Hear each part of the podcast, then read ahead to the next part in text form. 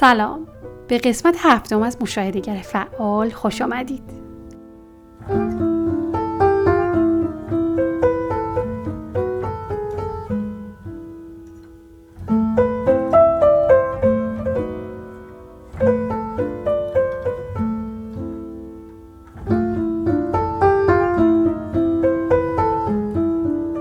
امیلی آموزش و پرورش توسط ژان ژاک روسو نوشته شده. ژان ژاک روسو فیلسوف و نویسنده قرن 18 فرانسه است. روسو میگه طبیعت انسان رو نیک خلق کرده ولی جامعه او رو شریر تربیت کرده. طبیعت انسان رو آزاد آفریده ولی جامعه از او بنده ساخته. طبیعت انسان رو خوشبخت بار آورده ولی جامعه او رو بدبخت و بیچاره کرده. این سه قضیه مرتبط به هم بیان یه حقیقته. نسبت اجتماع به عالم طبیعت مثل نسبت شر به خیر. در زندگی طبیعی انسان موجود خوبیه و ممکن هم نیست که بد باشه. چون هنوز نه اخلاقی وجود داره و نه قانونی که از اون طریق خوب رو از بد تشخیص بده. روسو میگه انسان خودخواهه چون فقط از غریزش پیروی می‌کنه و غریزه به او دستور میده که خودش رو حفظ کنه. فساد وقتی به وجود میاد که فکر و احساسات با هم همراه بشن. چون اون وقت خودخواهی طبیعی تبدیل به نفع پرستی میشه. بنابراین باید آموزش و پرورش وجود داشته باشه که وضعیت انسان رو بهتر کنه. او میگه عقاید گوناگون مذهبی که بین مردم ایجاد اختلاف می‌کنه از اختراعات جامعه است. روسو اعتقاد داشته که پرورش کودک یعنی تحصیل باید خیلی دیر شروع بشه. چون پر کردن ذهن اونها از مطالبی که با قوه درکشون متناسب نیست زیان آوره. چون این روش باعث میشه بچه ها مثل توتی هر چیزی که یاد می‌گیرن رو تکرار کنن و خب این روش باعث کسالتشون میشه. به علاوه فکر باید به اندازه کافی رشد کرده باشه تا بتونه از تحصیل ریاضی یا خوندن آثار معروف استفاده کنه. در حالی که بسیاری از دروسی که بچه ها یاد می‌گیرن از قوه درکشون خارجه. روسو اعتقاد داره که بچه ها فقط احساس دارن و نباید بر اساس استدلال باهاشون برخورد کرد مخصوصا در زمینه اخلاق. او اعتقاد داره اگه کودکی مرتکب اشتباهی شد باید سریع جلوش رو بگیریم. البته بدون سخنرانی و سختگیری فقط با قدرت و متانت اینطوری دیگه کودک عادت نمی‌کنه برای اینکه اعمال و رفتارش رو خوب و مشروع جلوه بده به استدلال های علکی رو بیاره و در واقع سفسته کنه. روسو در مقدمه کتاب میگه تمام مردم علیه آموزش و پرورشی که بهش عمل می‌شده اعتراض کردن ولی هیچکس در صدد این بر نیومده که روش بهتری پیشنهاد بده. مردم اغلب روحیه کودکان رو نمی‌شناسن و اونهایی که فرضیات غلط خودشون رو اساس تحقیقات قرار می‌دهند هرچی بیشتر مطالعه می‌کنن بیشتر دچار اشتباه میشن. عاقلترین این مربیان بیشتر به این می‌پردازن که آدم های بالغ باید چه چیزایی رو بدونن. ولی به این توجه نمی‌کنن که بچه ها چه چیزی رو می‌تونن یاد بگیرن. این افراد همیشه در اطفال ویژگی های آدمای بالغ رو جستجو می‌کنن و به این فکر نمی‌کنن که کودک قبل از اینکه بالغ بشه چه روحیه ای داره. روسو در کتاب یه حرف جالب می‌زنه. میگه من می‌تونم خودم رو از همه دنیا عاقلتر ندونم. نمی‌تونم نظریاتم رو تغییر بدم اما می‌تونم به افکار خودم زیاد خوشبین نباشم. این تنها کاریه که می‌تونم بکنم. اگه بعضی وقتا عقایدم رو قاطعانه میگم هدفم این نیست که اونها رو به خواننده ها تحمیل کنم. فقط می‌خوام هر چیزی که بهش فکر می‌کنم رو سریح به خواننده انتقال بدم. وقتی آزادانه نظریم رو اظهار می‌کنم اصلا نمی‌خوام که دیگران اون رو وحی منزل بدونن و بدون بحث بپذیرن برای اینکه مطمئن بشیم یه برنامه تربیتی ثمر بخشه باید نگاه کنیم ببینیم برای انسان مناسب و مفید هست یا نه. به علاوه باید به روابط معینی که در بعضی موارد خاص برقراره هم توجه کنیم. مثلا یه نوع تربیت می‌تونه در سوئیس اجرایی و عملی بشه ولی در فرانسه غیر ممکن باشه. بنابراین برای تربیت مؤثر نمیشه یه قانون خاصی رو ارائه داد. چون کارایی اون برنامه تربیتی بستگی به هزاران شرایط داره و تعیینش محاله.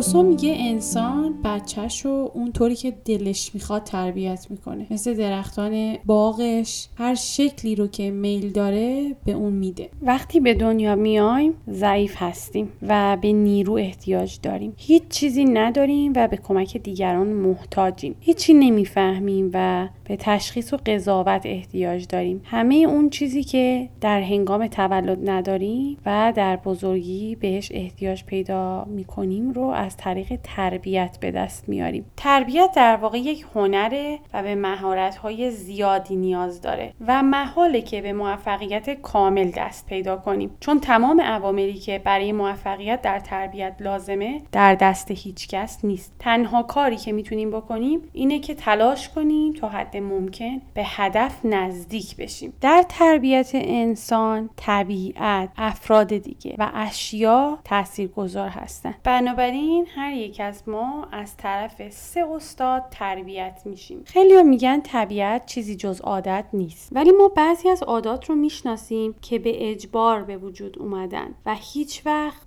ویژگی فطری و طبیعی رو از بین نبردن. تا زمانی که انسان در وضعیت معینی به سر می‌بره تمایلاتی رو که نتیجه عادته حتی اگه غیر طبیعی هم باشه حفظ می‌کنه. ولی به محض اینکه وضعیت عوض میشه عادت تغییر می‌کنه و طبیعت سیر خودش رو از سر می‌گیره. البته تربیت چیزی غیر از نوعی عادت نیست. ولی توجه کنید که بعضی اشخاص تربیت خودشون رو از یاد می‌برن در حالی که اشخاص دیگه اون رو حفظ می‌کنن. خب این اختلاف از کجاست؟ اگه باید نام طبیعت رو به عادات موافق با طبیعت منحصر کرد پس دیگه احتیاجی به این عبارات پیچیده و تاریک نیست. ما حساس به دنیا میایم و از روز تولد به طرق مختلف تحت تاثیر پدیده های مختلف که ما رو احاطه کردن قرار می‌گیریم. به محض اینکه احساساتی رو که در ما پدید میاد شناختیم آماده میشیم به پدیده هایی که احساسات رو در ما تولید می‌کنن نزدیک بشیم یا از اون دوری کنیم. این اتفاق در سه مرحله انجام میشه. اول بر حسب اینکه این پدیده ها برای ما مطبوعه یا منفور. دوم بر حسب اینکه بین ما و اون پدیده مناسبتی وجود داره یا نه.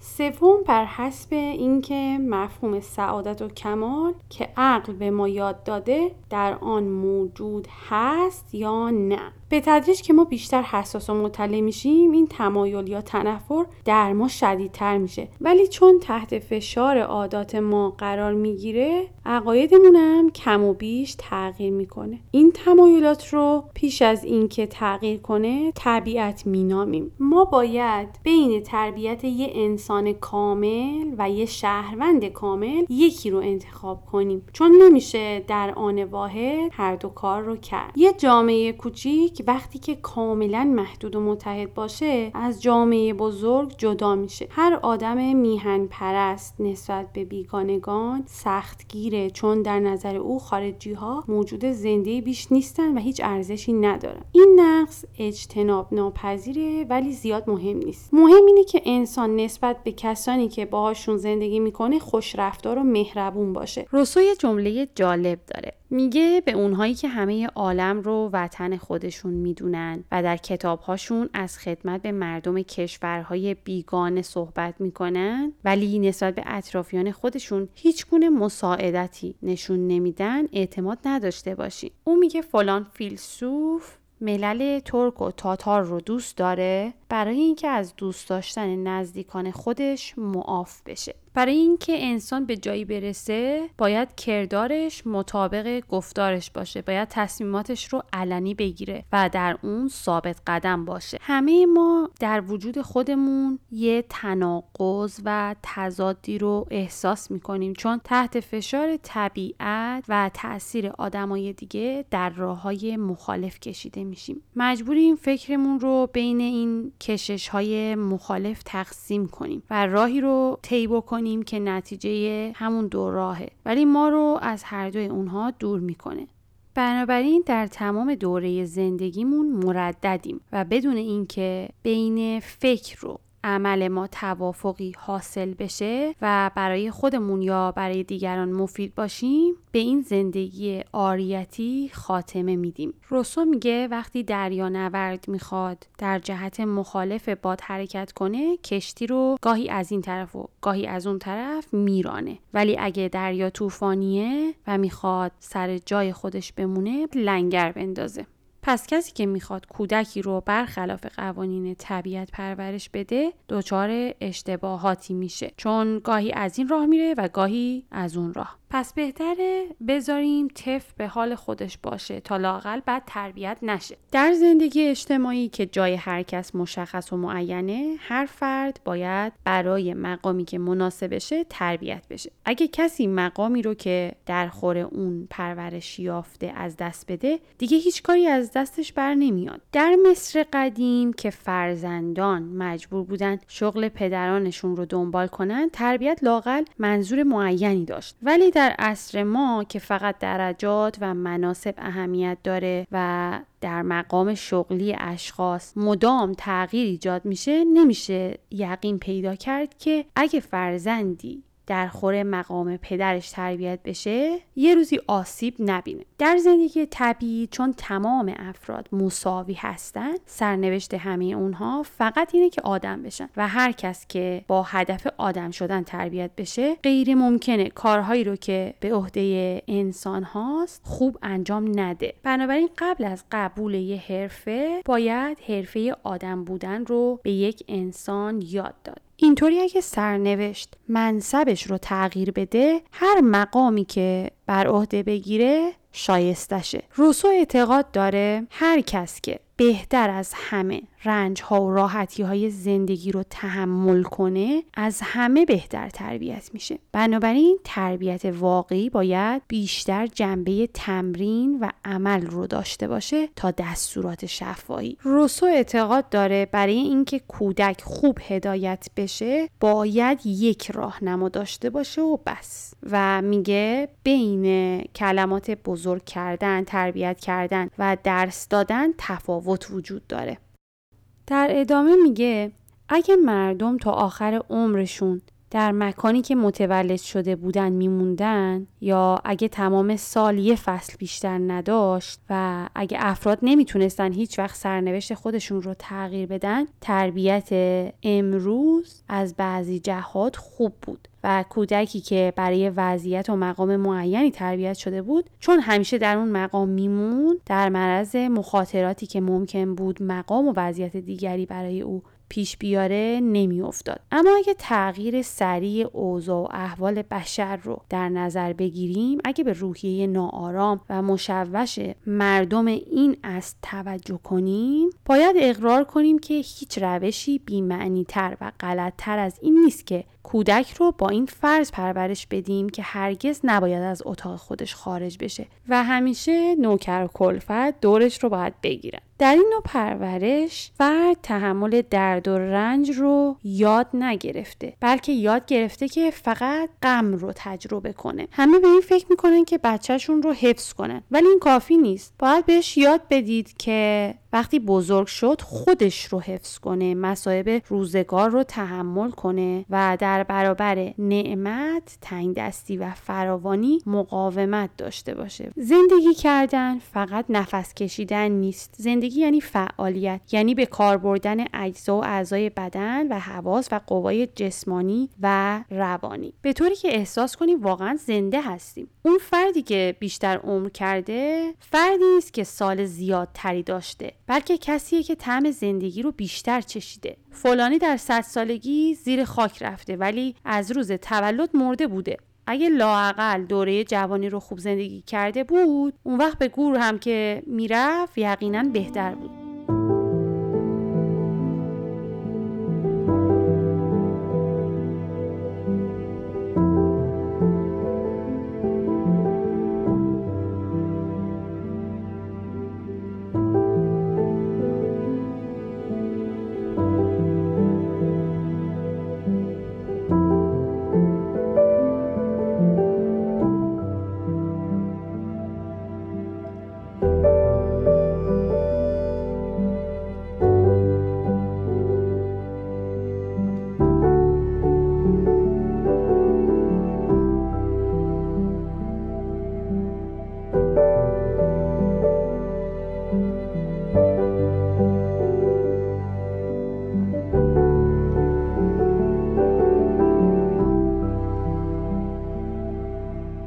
روسو میگه اگر بر این اعتقادید که هر کس باید وظایف خودش رو خوب انجام بده باید از مادران شروع بکنید. منظورش اینه که وقتی یک مادر وظیفه خودش رو به خوبی انجام نمیده تمام مفاسد و مشکلات گریبانگیر فرزند میشه. مثلا وقتی که خونه شبیه ماتم کرده است افراد حق دارند برای تفریح به جای دیگه ای برن. صفای زندگی خانوادگی پادزهر اخلاق فاسد و صفات ناپسنده. وقتی خانواده پر جنبش و زنده است کارهای خونه بهترین مشغولیات زن و شیرین ترین تفریحات مرد خواهد شد. او میگه هر جا که مادر نیست بچه هم نیست. انجام وظیفه بین مادر و فرزند رابطه تقابلی داره. اگه یه طرف وظایف خودش رو خوب انجام نده طرف دیگه هم در انجام اون وظایف کوتاهی می‌کنه. بچه باید قبل از اینکه به ضرورت محبت مادر پی ببره مادرش رو دوست داشته باشه. اگه تمایلات غریزی کودک از طریق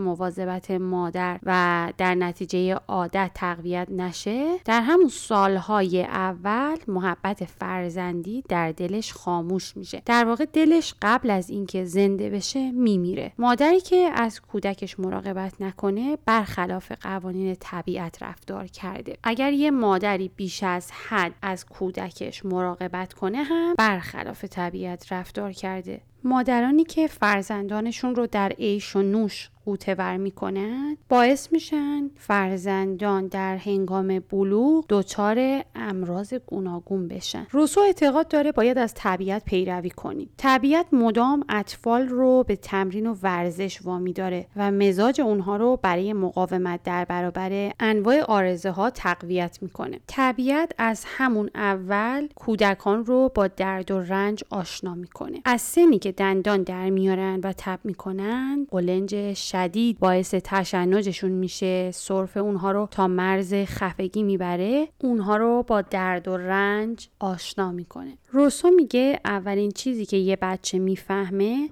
معنای اربابی و بندگیه. چون یا تسلیم نیازهای فرزندمون میشیم یا او رو تسلیم خودمون می‌کنیم. حد وسطی در این بین نیست. یا باید فرمان بده یا اطاعت کنه. بنابراین اربابی و بندگی اولین چیزیه که کودک باهاش مواجه میشه. امیل که اسم کتابم هست یک شاگرد خیالی برای ژان ژاک روسو امیل در منطقه معتدلی زندگی می‌کنه و پدر و مادری نداره.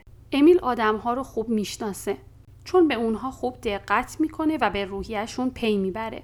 او میگه مربی خوب باید عاقل و فهمیده و جوان باشه. حتی ترجیح میده که مربی خیلی جوان باشه تا بتونه با شرکت در تفریحات کودک اعتمادش رو جلب کنه. چون بین خردسالان و سالمندان بچه اشتراک زیاد نیست که بتونن علاقه مستمر ایجاد کنن. کودکان گاهی از سالمندان تعریف می‌کنن یا تملق می‌کنن ولی هیچ وقت اونها رو دوست نمیدارن. بعضیا میل دارن که مربی قبلا طفل دیگری رو پرورش داده باشه. این اشتباهه چون هیچکس بیش از یک بار نمی‌تونه مربی بشه. چون کسی که یک بار این کار رو به خوبی انجام داده و با زحماتش آشنا شده دیگه این کار رو انجام نمیده. یا اگه بار اول نتونسته از عهدش بر بیاد دلیلی نداره برای بار دوم همین کار رو انجام بده. اون میگه باید به کودکان فقط یه علم رو یاد بدیم. و اون علم علم به وظایف بشریه روسو ترجیح میده استاد این فن رو مربی بنامه تا آموزگار. چون باید بیشتر راهنمایی کنه تا تعلیم و نباید دستورات رو به کودک بیاموزه بلکه باید کاری کنه که خود طفل اونها رو کشف کنه. او اعتقاد داره انسان مثل درخت نیست که باید در یک محل کاشته بشه. باید جابجا جا بشه مسافرت کنه سیر آفاق و انفس کنه و تجربه کسب کنه. ژان ژاک روسو میگه اطفال در ابتدا فقط متوجه احساسات هستن. برای اونها غیر از لذت و درد و راحتی و رنج چیز دیگه ای وجود نداره. تنها عادتی رو که کودک باید پیدا کنه اینه که به هیچ چیز عادت نکنه. به محض اینکه طفل شروع کرد اشیا رو تشخیص بده باید در انتخاب چیزهایی که بهش نشون می‌دید دقت کنید. قطعا تمام اشیای تازه توجه انسان رو جلب می‌کنه. آدمیزاد به اندازه ضعیفه که از هرچه ناشناخته است میترسه. عادت به دیدن چیزهای تازه که از اون صدمه نمی‌بینه این ترس رو از بین می‌بره. کودکانی که در خونه های تمیز که انکبوت توش وجود نداره زندگی می‌کنن از دیدن این حشره میترسن و گاهی در بزرگسالی هم این ترس باقی میمونه. ولی هرگز دیده نشده که افراد روستایی چه بزرگسال و چه کودک از انکبوت بیم داشته باشن. روسو بین اطاعت از کودک و مخالفت نکردن با میل کودک تفاوت قائله. اولین گریه طفل نشانه التماسه. ولی اگه احتیاط نکنید ممکنه نشانه فرمان دادن باشه. میگه هر وقت کودک اسباب بازی یا چیزی رو طلب می‌کنه و شما هم می‌خواین بهش بدید بهتر او رو به طرف اون شی یا وسیله ببرید تا اینکه شی رو به کودک بدید. او اعتقاد داره بچه فقط به علت ضعفی که داره شریر میشه. اگه برای خراب کردن هر چیزی تمایل نشان میده از روی بدتینتی نیست. بلکه احتیاج داره که جنبش داشته باشه و فعالیت کنه و به خاطر همین به هر چی دستش می‌رسه حمله می‌کنه.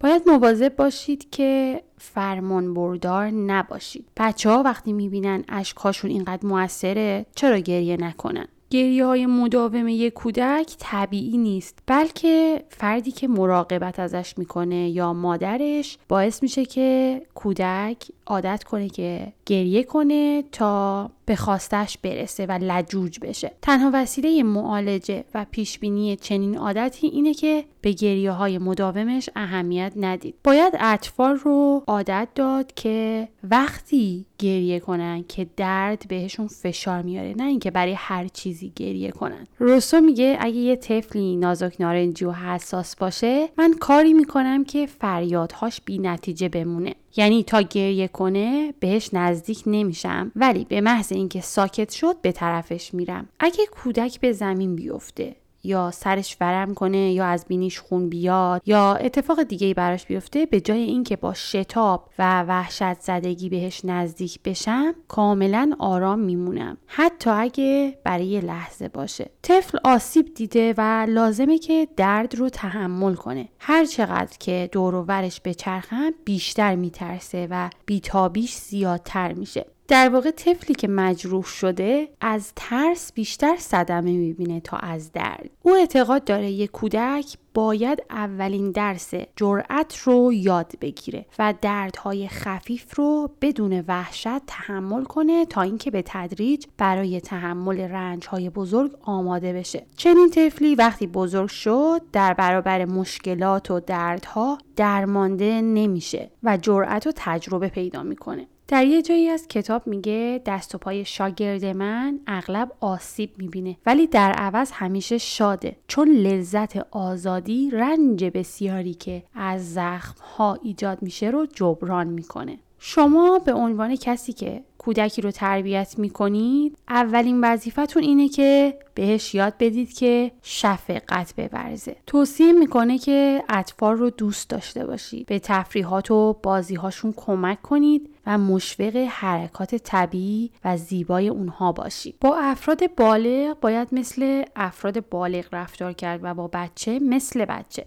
در دنیا دو نوع بستگی و موریدی وجود داره. یکی بستگی به اشیا و دیگری بستگی به اشخاص. بستگی به اشیا زایده طبیعته ولی بستگی به اشخاص مولود اجتماعه. بستگی به اشیا چون بر پایه اخلاق متکی نیست به آزادی لطمه نمی‌زنه و تولید فساد نمی‌کنه. ولی بستگی به آدمیان چون برخلاف نظم و ترتیبه باعث پیدایش معایب و مفاسد میشه. به خاطر همین مراد و مرید همدیگر رو فاسد می‌کنه. تنها راهی که در جامعه برای رفع این نقص وجود داره اینه که قدرت قانون جای قدرت مردم رو بگیره و اراده عمومی نیروی واقعی پیدا کنه تا بر هر نوع قدرت فردی چیره بشه. کودک اگه شما رو آدم خوبی ندونه به زودی به یه فرد شریر تبدیل میشه و اگه شما رو ضعیف تصور کنه به زودی لجوج میشه. پس لازمه اون چیزی که بهش نیاز داره رو با اولین اشاره بهش بدید و در رد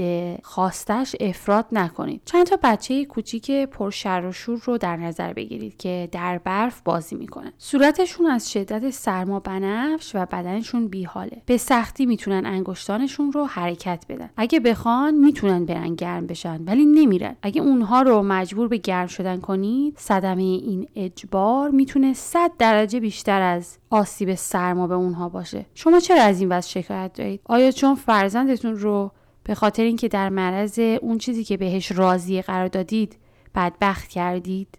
روسو میگه من با آزاد گذاشتن کودک سعادت اکنونش رو فراهم می‌کنه و در عین حال با مجهز کردنش علیه رنج هایی که باید تحمل کنه سعادتش رو در آینده تأمین می‌کنم. توصیه می‌کنه اگه خواستید به طفلتون چیزی بدید سعی کنید برای رفع احتیاجش باشه نه برای اینکه تقاضای او رو اجابت کنید یا مطیع عوامرش باشید. باید با کودکان به زبانی صحبت کنیم که متوجه میشن. اگه کودکان دلایل عقلی رو میفهمیدن دیگه احتیاجی به تربیت نداشتن. اگه از طفولیت با کودکان به زبانی صحبت کنیم که نمی‌فهمند اونها رو عادت میدیم کلمات رو بیهوده و بیمورد استفاده کنند و در نتیجه سرکش و طالب جر و بس بار بیان. کودک باید بدون ضعیفه و شما قوی هستید که وضعیت شما و موقعیت او ایجاب می‌کنه که تحت فرمان شما باشه. باید این مطلب رو بدونه و حس کنه. هر وقت می‌خواین چیزی بهش بدید بدون خواهش و التماس و مخصوصا بدون شرط بدید. همیشه به میل بدید و با اکراه انجام ندید. ولی اگر می‌خواین درخواستش رو رد کنید پایدار باشید. کودکان به قاطعیت و پایداری شما نیاز دارن. وقتی نمیگین باید مثل یه دیواری آهنین باشه تا کودک بعد از اون که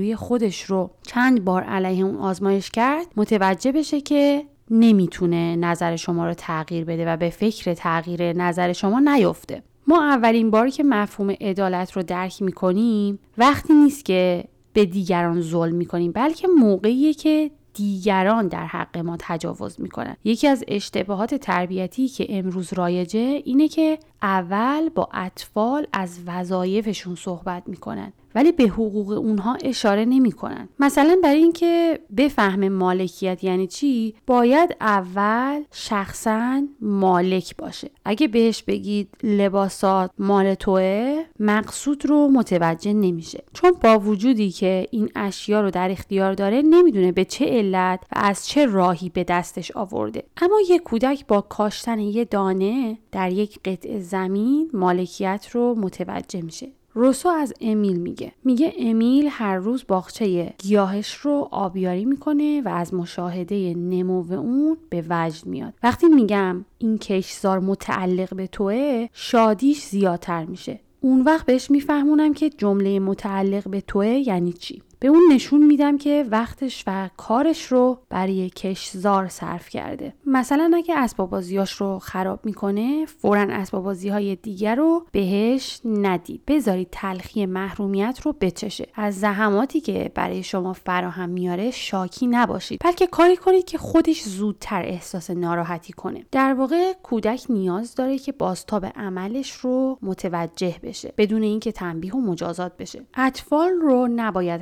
هرگز به منظور مجازات تنبیه کرد. مکافاتی که می‌بینه باید نتیجه مستقیم و طبیعی کار زشتش باشه. بنابراین راجع به مفاسد دروغ سخنرانی نکنید و کودک رو برای دروغ گفتن مجازات نکنید. بلکه کاری کنید که هر وقت دروغ گفت تمام نتایج سوء اون رو ببینه. لزوم اطاعت باعث میشه بچه ها دروغ بگن. اگه شما بهش ایراد نگیرید تنبیه نکنید و ازش چیزی نخواین پس دلیل نداره اون چیزی که به سادگی به رفیق کوچیکش میگه از شما پنهان کنه.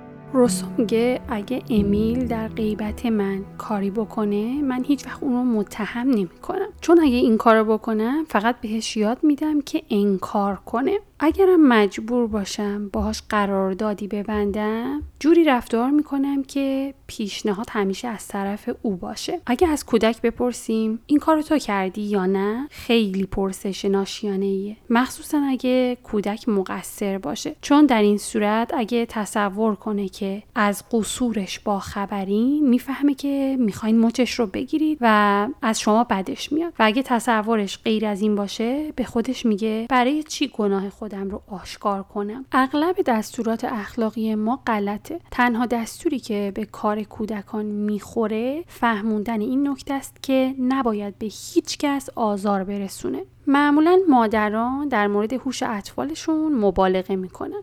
در حالی که کودکان فقط چیزایی رو می‌فهمن که به نفعشونه. مفاهیم و معانی در مغز کودکان تأثیری نداره و فقط کلمات رو به خاطر میسپرن. یاد دادن بعضی از موضوعات به کودک بیفاید است چون اسامی پادشاهان شعارها پرچم کره و کلمات دیگری که در ذهن حک می‌کنیم در سن کودک هیچ مفهومی نداره و در سنین بالا هم فایده ای نداره. کودک باید از مفاهیمی آگاه بشه که بتونه درکش کنه و به کارش بیاد. روسو میگه ما بر نابیناها برتری داریم ولی در تاریکی اونها می‌تونن راهنمای ما باشن. در واقع ما نصف عمر خودمون نابیناییم. نابیناها می‌تونن تمام اوقات راهشون رو پیدا کنن ولی ما نمی‌تونیم یک قدم هم در تاریکی پیش بریم. روسو پیشنهاد می‌کنه بچه هاتون رو وادار کنید تا حد ممکن شبها بازی کنن. این دستور به نظر روسو خیلی مهمه. چون انسان و گاهی هم حیوان ها فطرتا از شب ترس دارن. عقل شناختن محل فکر و حتی جرأت هم مانع این وحشت نمیشه. وقتی کودک در تاریکی به سر می‌بره بهتر فکر تفریحاتی که موقتا ترک کرده و دوباره بهش می‌پردازه او رو مشغول کنه و نذاره خیالات واهی و ترسناک به سراغش بیاد. اگه با کودک در مورد وظیفه یا اطاعت حرف بزنید هیچی نمی‌فهمه و اگه بهش یه دستور بدید گوش نمیده. اما اگه بهش بگید اگه فلان رفتار رو انجام ندی یا فلان خدمت رو به من نکنی تلافی می‌کنه فورا مطابق میلتون رفتار می‌کنه. چون از خداشه که میدان نفوذش رو توسعه بده و یه حقی بر شما داشته باشه که مراعاتش کنید. در دوازده تا سیزده سالگی نیروی یک کودک خیلی زیاده و باید مازاد اون صرف آموختن بشه. لازم اون چیزایی رو که قراره به او یاد بدیم انتخاب کنیم. اون چیزی که مفیده رو باید بهش یاد بدیم. کلیه حقایقی که فهم اون احتیاج به عقل کامل و فکر پخته داره رو بذارید برای بعد. چون نادانی هیچ وقت آسیب نمیرسونه. فقط خطاست که سبب بدبختی انسان میشه. کودک نباید غیر از دنیا کتابی و غیر از حوادث معلمی داشته باشه. کودکی که کتاب می‌خونه فکر نمی‌کنه فقط می‌خونه. هیچی رو یاد نمی‌گیره فقط لغات رو میآموزه. کاری کنید که کودک در تحولات طبیعت دقت کنه و کنجکاویش برانگیخته بشه. مثلا شما می‌خواین به کودک جغرافی یاد بدید. براش کره و نقشه میارید. این وسایل زیاد به دردش نمی‌خوره. اگه بیابانهای خوش رو نپیموده باشه و حرارت آفتابی که روی سنگ ها منعکس شده باشه بیتابش نکنه چجوری ممکنه از هوای خنک صبحگاهی لذت ببره؟ مناظر رو برای او وصف نکنید. چون صحبت از احساسات و ذوق برای او معنی نداره. خیلی ساده و واضح و معمولی حرف بزنید و عجله نکنید. کودک باید عادت کنه حل مسائل رو از خودش بخواد و فقط وقتی به دیگران مراجعه کنه که نقص خودش رو متوجه شده باشه. هر چیز تازه ای که ببینه بدون حرف زدن مدت ها اون رو تماشا کنه. بیشتر در فکر باشه و کمتر سوال کنه. بنابراین کافیه که شما اشیا رو در موقع مناسبش نشون بدید. بعد هنگامی که می‌بینید حس کنجکاوی او خوب برانگیخته شده چند تا سوال مختصر کنید ازش تا راه حل مسئله رو به دست بیاره.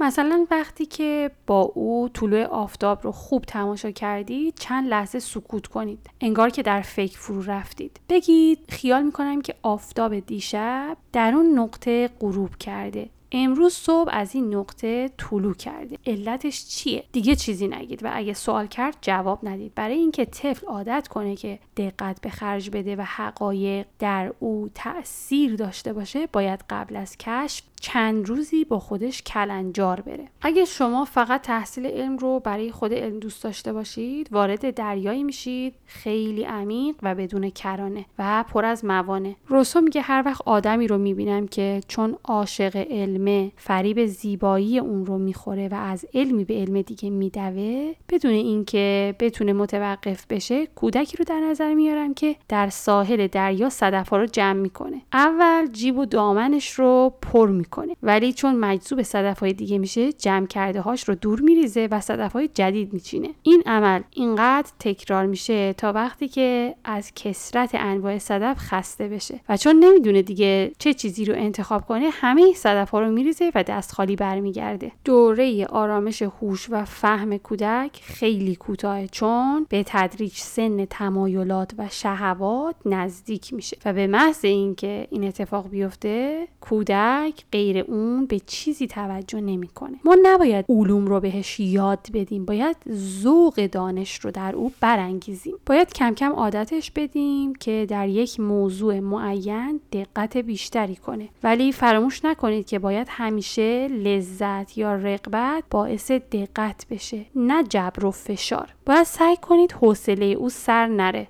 و درس هر چی هم که باشه قبل از اینکه خسته شد اون رو کنار بذارید. بیشتر به عللی که او رو وادار به حرف زدن می‌کنه اهمیت بدید تا به کلماتی که میگه. باید کودک رو عادت بدید که به فایده آنچه یاد می‌گیره پی ببره. از این طریق او رو معتاد می‌کنید که اختیار خودش رو کورکورانه دست دیگران نده و حس ابتکار خودش زیاد بشه. نباید بذارید کودک خودش رو با دیگران مقایسه کنه چون این مقایسه غیر از خودپسند خودپسندی و حسادت چیزی ایجاد نمی‌کنه. کافیه فقط با خودش رقابت داشته باشه چون نفع اون خیلی زیادتره. روسو یه عقیده جالبی داره میگه خوندن کتاب ضرر داره چون فقط به کودک یاد میده از اون چه نمی‌فهمه صحبت کنه. بهتره تا مدتی در کتابخونه امیل بیش از یک کتاب نذارم. چون امیل باید در جامعه زندگی کنه لازم روابط اجتماعی رو مطالعه کنه. البته به این زودی جنبه اخلاقی این روابط رو بهش نشون نمیدم. اول دقتش رو به سمت صنعت و هنرهای دستی که افراد رو برای یکدیگر مفید می‌سازه جلب می‌کنم. برخلاف عقیده عمومی امیل حرفه های مختلف رو به نسبت منافع مستقیم اونها در نظر می‌گیره. بهتر حرفه هایی که بیشتر مورد نیاز آدم هاست یاد بگیره. هر کی بخواد دور از آدم ها زندگی کنه و به هیچ کس بستگی نداشته باشه و بخواد احتیاج خودش رو به تنهایی رفع کنه آدم تیره روزیه. کسی که کار نمی‌کنه چه غنی باشه چه فقیر و چه ضعیف باشه و چه قوی یک فرد ترار بیش نیست. نه به خاطر رفع نیازمندی خودتون ولی برای شرافت کار کردن کار کنید. برای اینکه بتونید بر حوادث روزگار چیره بشید باید خودتون رو از قید قضا و قدر آزاد کنید. برای اینکه بتونید افکار رو بر عموم تحمیل کنید باید خیشتن رو از قید عقاید عمومی رهایی ببخشید. روسو میگه من نمی‌خوام شما به فرزندتون فقط هنر بیاموزید بلکه هدفم اینه که به اوی حرفه واقعی یاد بدید. یعنی یه حرفه یدی که در اون دستها از مغز عقب نمونه. روسو اصرار داره امیل باید یک حرفه یدی یاد بگیره. میگه نمی‌خوام امیل طلاکار باشه یا موسیقیدان یا هنرپیشه یا نویسنده. میگه من خودم نویسنده و ممکنه بعضیا بهم ایراد بگیرن. اما من دارم تلاش می‌کنم اشتباهاتی که گریبان گیرم شده به خواننده ها نشون بدم که اونها همون اشتباه رو نکنن. من هدفم اینه نذارم خواننده ها از من تقلید کنن. اون میگه روحیه‌ای که در انسان و میمون به صورت مشترک وجود داره تقلیده و اونها رو وادار می‌کنه تا هر کاری رو که می‌بینن بدون تفکر و بدون اینکه فایدش رو بدونن تکرار کنن. دنیا پر است از صنعتگران و هنرپیشه هایی که فطرتا ذوق هنری رو که باید داشته باشن ندارن چون اونا از کودکی به این شغل وادار شدن. هر وقت انسان شغلی رو که مورد احترام می‌بینه می‌خواد که اون شغل رو داشته باشه. روسو از پیش خدمتی میگه که چون اربابش نقاشی می‌کرده به فکر این افتاده که نقاش بشه. پیش خدمت سه سال تموم از روی صندلی نقاشی بلند نمی شده با وجودی که استعداد زیادی برای نقاشی نداشته اما معیوس نمی شده ثبات قدم این فرد قابل تمجیده به واسطه پشتکار و صمیمیت و اخلاق خوبی که داشت مورد احترام همه بود. ولی هیچ وقت نقاش بسیار خوبی نخواهد شد. خیلی فرق بین دوست داشتن یک کار و استعداد اون کار رو داشتن. برای اینکه از قریه واقعی و ذوق حقیقی یک کودک مطمئن بشید باید خیلی مطالعه و دقت کنید در حقیقت کودک میلش رو بیشتر و زودتر از استعدادش نشون میده و پدران و مادران چون نمی‌تونن استعدادش رو شکوفا کنن متوجه میلش میشن. روسو تلاش می‌کنه اول بدن و حواس کودک رو پرورش بده بعد فکر و قضاوتش رو تربیت کنه. اون میگه باید کاری کنیم که کودک یک موجود مهربان باشه یعنی عقل رو به مدد عواطف تکمیل کنه. طرز تشکیل مفاهیم در آدم ها متفاوته که طرز فکر نامیده میشه. هر قدر افراد بیشتر استعداد مقایسه مفاهیم و کشف روابط رو داشته باشن طرز فکرشون صحیح تره تمام اشتباهات ما نتیجه قضاوت ماست. معلومه که اگه هیچ وقت احتیاج به قضاوت نداشتیم هیچ وقت هم نیاز نداشتیم که چیزی رو بیاموزیم. هر چقدر احتیاجاتمون زیادتر بشه کنجکاوی ما هم زیاد میشه. به همین دلیل این کنجکاوی برای فیلسوف به مراتب بیشتر از یک آدم وجود داره. چون آدم به هیچ کس احتیاج نداره ولی فیلسوف به همه کس محتاجه و مخصوصا نیازمند وجود تحسین کنندگانه.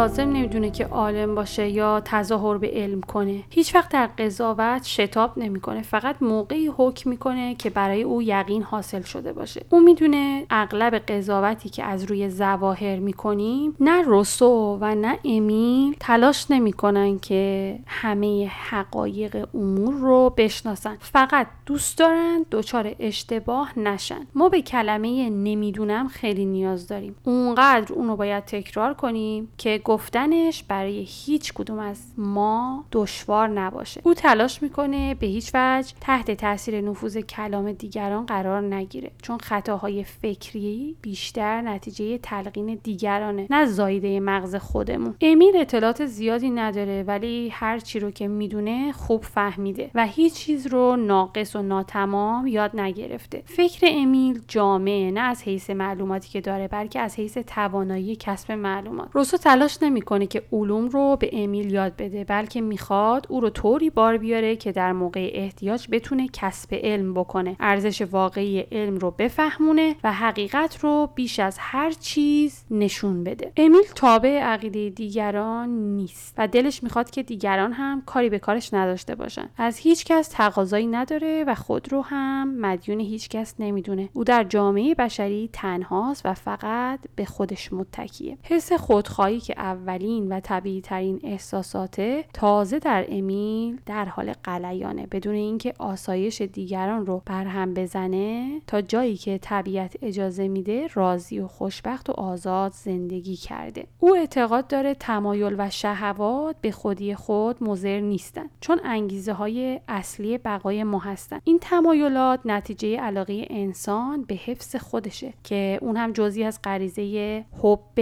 حیاته. هیچ وقت نباید بر بیگناهی و سادگی کودکان بخندیم. صحبت هایی که از روی شوخی رد و بدل میشه باعث فساد اخلاق میشه. به اعتقاد او به یمن ضعفه که انسان اجتماعی میشه. گرفتاری های مشترکه که ما رو وادار می‌کنه به هم نوعانمون ترحم کنیم. علاقه نماینده ضعفه. اگه هر یک از ما احتیاج به کمک دیگران نداشتیم هیچ وقت به فکر نمیافتادیم با اونها متحد بشیم. آدمی خوشبخته که به هیچ کس محتاج نیست. اما چنین چیزی محاله بنابراین فقط خداونده که در حقیقت خوشبخته. در حقیقت اگه یه موجود ناقص می‌تونست به تنهایی از خود رفع احتیاج بکنه باز هم سعادتمند نبود چون تنها بود و تیر روز. ما نمی‌تونیم تصور کنیم اون کسی که به چیزی احتیاج نداره کسی رو دوست داشته باشه و نمی‌تونیم قبول کنیم اون کسی که هیچ کس رو دوست نداره خوشبخت باشه. آدما طبیعتا شاه و اعیان و اشراف خلق نشدن. همه اونها فقیر به دنیا اومدن. همه در معرض بدبختی های زندگی هستن. همه دستخوش اندوه و درد و نیازمندی و رنج های گوناگونن و همه محکوم به مرگن. تا کسی خودش رنج نبینه نمی‌تونه بفهمه رنج یعنی چی. به محض اینکه اولین رشد حواس آتش تخیل رو در درون کودک روشن کنه می‌تونه هم نوعان خودش رو بشناسه و از ناله ها و رنج های اونها متاثر بشه و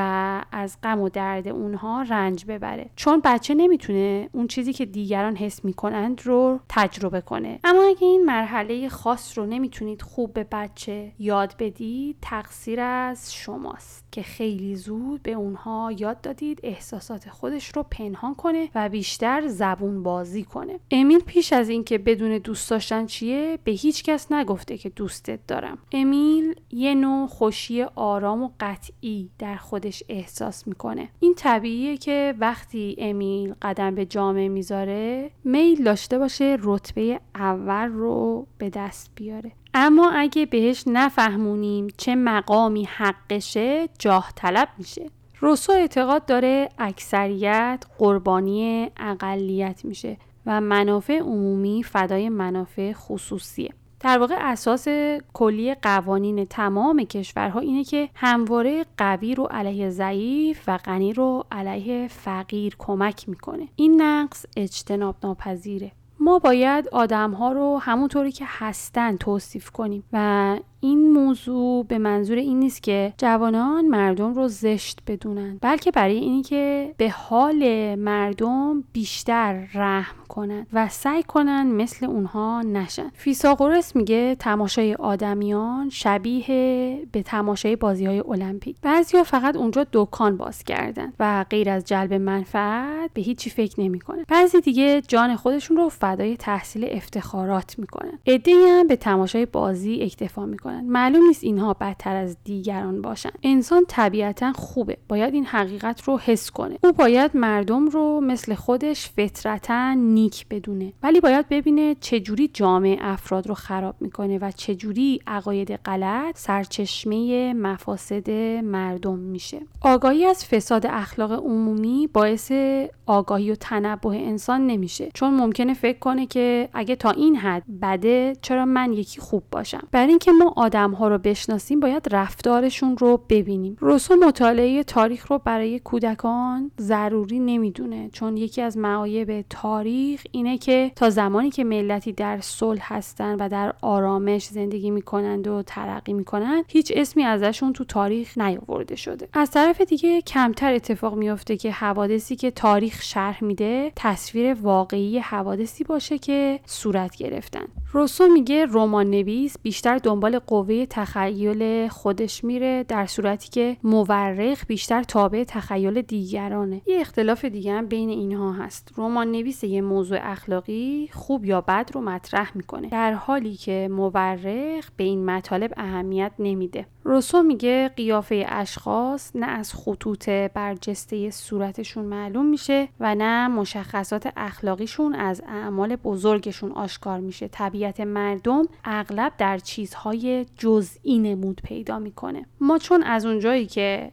از بچگی روی کتاب خم شدیم عادت کردیم بدون تفکر بخونیم و اون چیزی که می‌خونیم در ما چندان اثر نمی‌کنه.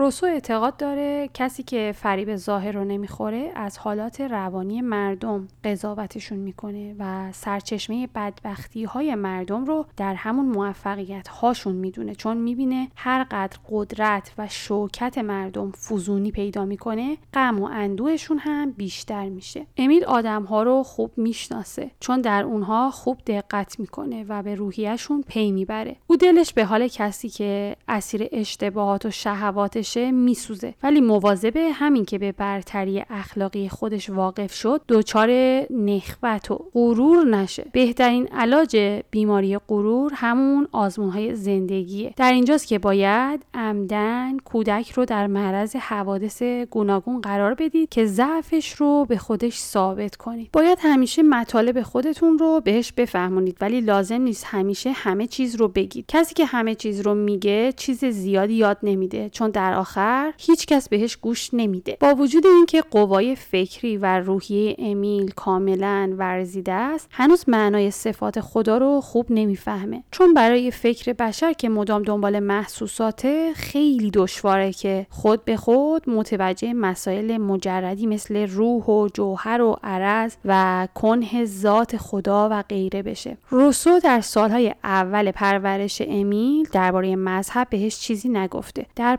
پانزده سالگی هنوز امیل نمی‌دونست که دارای روحه و شاید الان که 18 سالشه درک این نوع مطالب براش زود باشه. اگه این مسائل رو زودتر از موقع مناسب یاد بگیره احتمالا هرگز خوب نمی‌فهمه. بعضی از اسرار رو نه فقط محاله که انسان بفهمه بلکه محاله که باور کنه. یاد دادن این اسرار به کودک چه نتیجه داره؟ مگه اینکه فقط بهشون یاد بده که به دروغ گفتن عادت کنن؟ برای قبول این اسرار کودک باید بپذیره که بعضی از اسرار قابل فهم نیستند. ولی بچه به این اندازه هم نمی‌فهمه در سنی که کودک همه چیز رو اسرار می‌دونه برای او اسرار معنی نداره.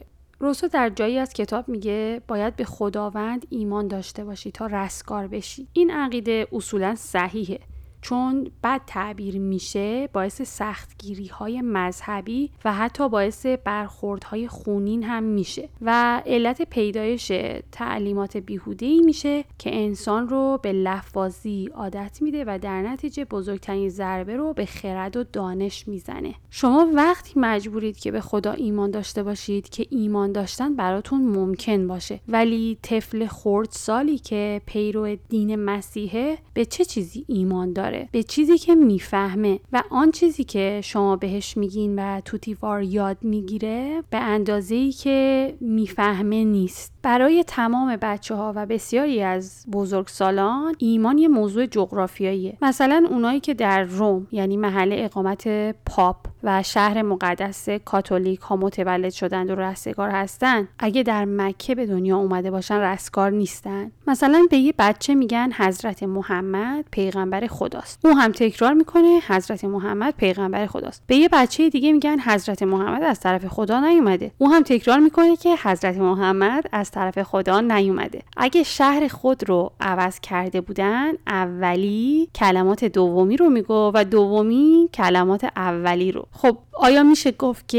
یکی از این دوتا کودک مستوجب بهشته و دیگری سزاوار دوزخه؟ خدا قادره. به این علت که اراده می‌کنه. اراده او سبب قدرتشه. خدا نیک و مهربانه. در این هیچ شکی نیست. ولی خوبی بشر در علاقه و محبتش نسبت به هم نوعانشه. ولی نیکی خدا در علاقه به نظمه. چون بر اساس نظمه که موجودات رو باقی نگه میداره و هر جزئی رو به کل متصل می‌کنه. همه ما قبول داریم که خدا عادله. عدل او نتیجه مهربونیه. ظلمی که مردم به هم روا میدارن کار خودشونه نه کار خدا. هر جو مرج اخلاقی که در دنیا حکم فرماست و بعضی فلاسفه اون رو دلیل بر نبود خدا می‌دونن این موضوع رو بیشتر ثابت می‌کنه. ولی عدالت آدم ها اینه که به هر کس هر چه حقشه بدن. در حالی که عدالت خدا اینه که حساب اون چیزی رو که به بندگان خودش داده بخواد. روسو میگه من هر چی بیشتر سعی می‌کنم به ماهیت و عظمت ذات احدیت پی ببرم کمتر موفق میشم. ولی حس می‌کنم که او وجود داره و این برام بسه هرچه کمتر کنه وجود خدا رو درک می‌کنم بیشتر او رو میپرستم. خودم رو در برابرش پست و ذلیل می‌دونم و میگم یا واجب الوجود. آدم شریر از خودش بیشتر از همه میترسه و برای اینکه شاد بشه سعی می‌کنه خودش رو فراموش کنه. مدام با تشویش متوجه اطرافش میشه و دنبال چیزی میگرده که سرگرمش کنه. اما مسرت آدم نیکوکار در خودش خنده او نشانه سخره نیست بلکه علامت شادی سرچشمه این خنده در قلبشه. وقتی که تنهاست به همون اندازه شاده که در میان جمع مسرت خودش رو از کسانی که بهش نزدیک میشن نمی‌گیره برعکس شادیش در درون خودشه. اما عموم جهانیان که در واقع در هر موضوعی با هم اختلاف دارن فقط در یک باب متفق رأین و اون وجدانه. همه راستگو بودن ایمان عقیده حفظ قول محبت خیرخواهی و جوانمردی رو خوب می‌دونن. اعمال وجدان نوعی از قضاوت های عقل محسوب نمیشه بلکه زایده یه نوع حس فطری و درونیه. روسو میگه من دعا نمی کنم یعنی در واقع بالاترین دعای من اینه که اون چیزی که اراده خدا اقتضا می‌کنه انجام بشه. چون اون چیزی که خدا بخواد او هم می‌خواد و خودش رو به الطاف خدا میسپاره. تنها چیزی که از خدا میطلبه مربوط به عدالت خداست. میگه تنها چیزی که ازش میطلبم یا صحیح تر بگم از عدالتش انتظار دارم اینه که اگه راه رو گم کردم و این گمراهی برای من خطرناک شد من رو به راه راست هدایت کنه.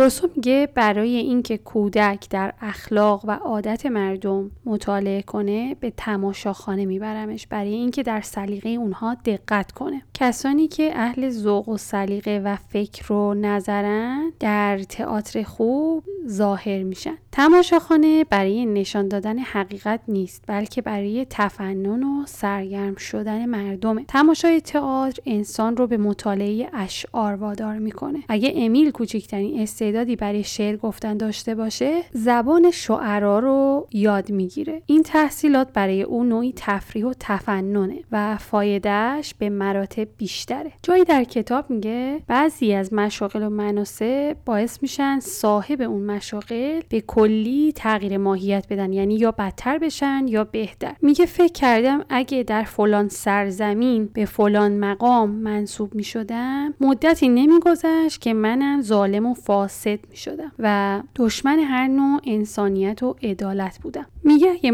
متمول می‌شدم از نعمتهای فراوانی که سطح زمین رو پوشونده فقط اونهایی رو انتخاب می‌کردم که بیش از همه دوست داشتم و آسونتر می‌تونستم به دستشون بیارم. به خاطر همین بیشتر از هر چیزی آزادی و فرصت و مجال رو میخریدم. اگه سلامتی رو هم می‌شد خرید حتما میخریدم. این نعمت فقط از طریق پرهیز و امساک به دست میاد. چون در زندگی بدون سلامتی هیچ گونه لذت واقعی وجود نداره. به خاطر همین پرهیزکار می‌شدم تا بتونم خوش گذرونی کنم. تا جایی که می‌تونستم سعی می‌کردم نزدیک به طبیعت به سر ببرم. دلیل نمی‌دیدم که برای خودم قصر بنا کنم. چون به خونه به این بزرگی نیاز نداشتم. چون می‌دونستم یه مجموعه کتب یا پرده های نقاشی هیچ وقت کامل نمیشه و اندوهی که از ناقص بودن اون بر انسان آرز میشه از قصه محروم بودن اون زیادتره دوست نداشتم که خونه ای بزرگ داشته باشم. چون من نه کتاب خونه ای داشتم نه تالار نقاشی.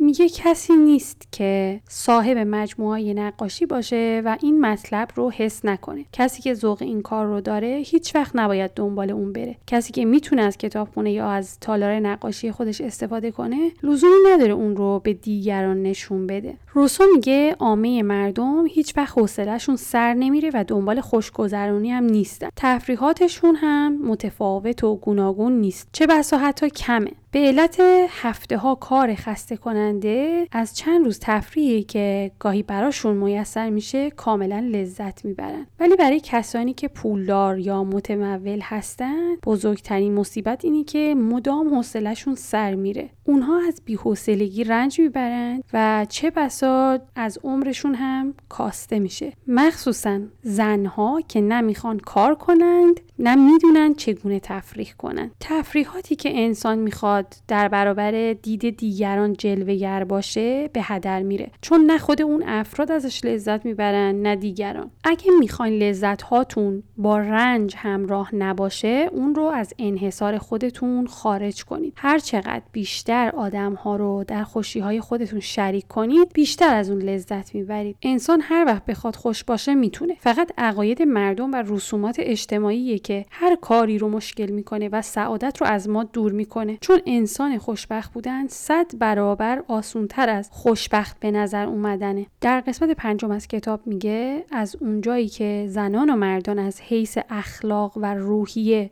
مثل هم ساخته نشدن و نباید هم ساخته شده باشن پس نتیجه می‌گیریم که تربیت اونها نباید مثل هم باشه.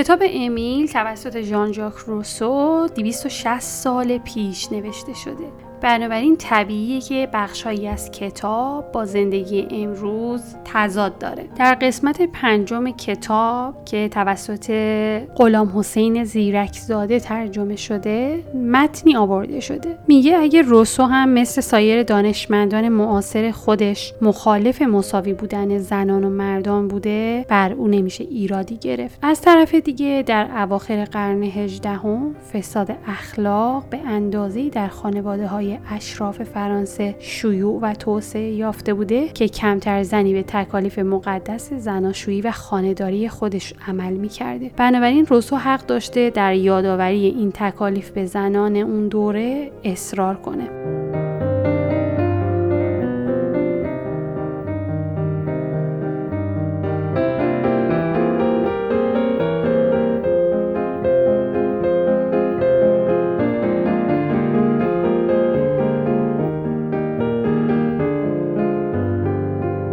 مطالعه خلاصه و ضبط خلاصه کتاب نتیجه هفته ها تلاش بوده. اگر از این پادکست خوشتون اومده می‌تونید با دوستانتون به اشتراک بذارید.